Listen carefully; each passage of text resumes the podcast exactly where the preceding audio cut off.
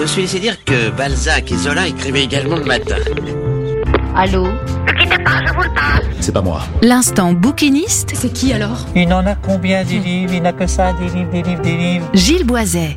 Bonjour, vous êtes bien sur Sun, le son unique. C'est le moment de l'instant bouquiniste. C'est 17h15. Bienvenue dans cette deuxième saison du petit coin du vieux bouquin. Voilà un personnage de roman que la littérature n'est pas prête d'oublier. Théodore. Mais qui es-tu vraiment, Théodore Laborie? Un demi-dieu déchu, boursouflé d'immortalité, qu'une vieille religion ubuesque aurait oublié sur Terre?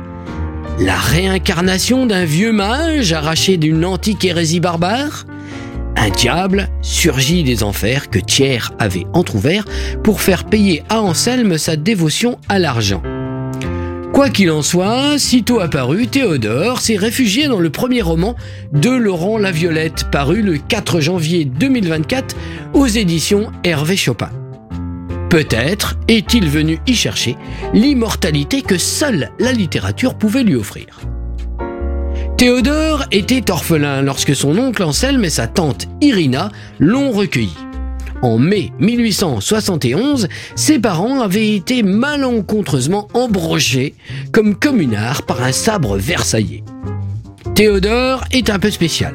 Il souffre d'une sévère intolérance au froid, mais surtout, surtout, il possède un don qui lui permet par consentement mutuel de s'emparer de l'âme de ses concitoyens qui, en contrepartie, peuvent vivre éternellement à l'intérieur de son corps.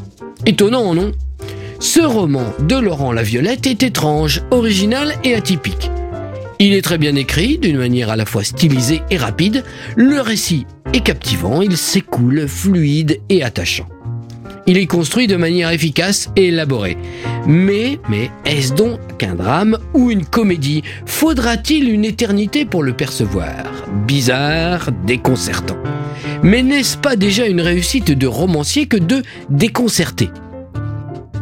Les personnages ont ceci de particulier et de vivant qu'ils sont tous ambivalents. Théodore est à la fois monstrueux et touchant, et derrière sa stature du roi de fer, Anselme cache une silhouette de colosse émotif. Enfin, enfin, Irina saura se montrer aussi impitoyable et accusatrice qu'aimante et inspirante. Aucun, aucun des personnages n'a été négligé. Ils auront tous un rôle à la démesure de leur destin de papier, sur lequel l'art et la littérature font judicieusement arrière-plan. Plus qu'un roman, Théodore est une fresque historique étourdissante, un héros que l'on déteste et que l'on adore, une histoire qu'on ne lâche pas. Théodore naît en 1871 à Paris, où ses parents meurent tragiquement durant les événements de la Commune. Recueilli par son oncle, capitaine d'industrie à l'ambition dévorante, il n'est pas un enfant comme les autres. Remarquablement intelligent, hypersensible, notamment au froid, virtuose, il est convaincu d'être Dieu. Obnibulé par la question d'éternité, il va très vite franchir un interdit et s'emparer de l'âme de ceux qu'il aime.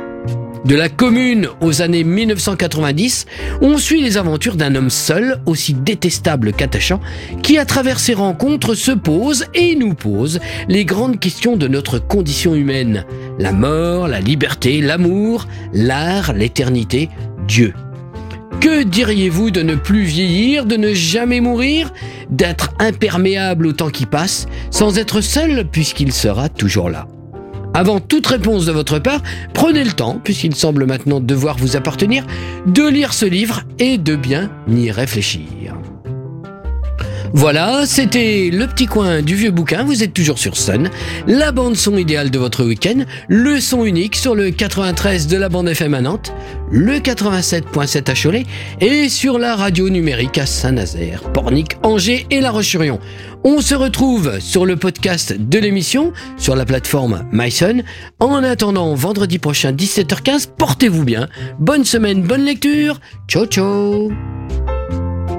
Réécoutez cette chronique sur le site et l'appli de Sun.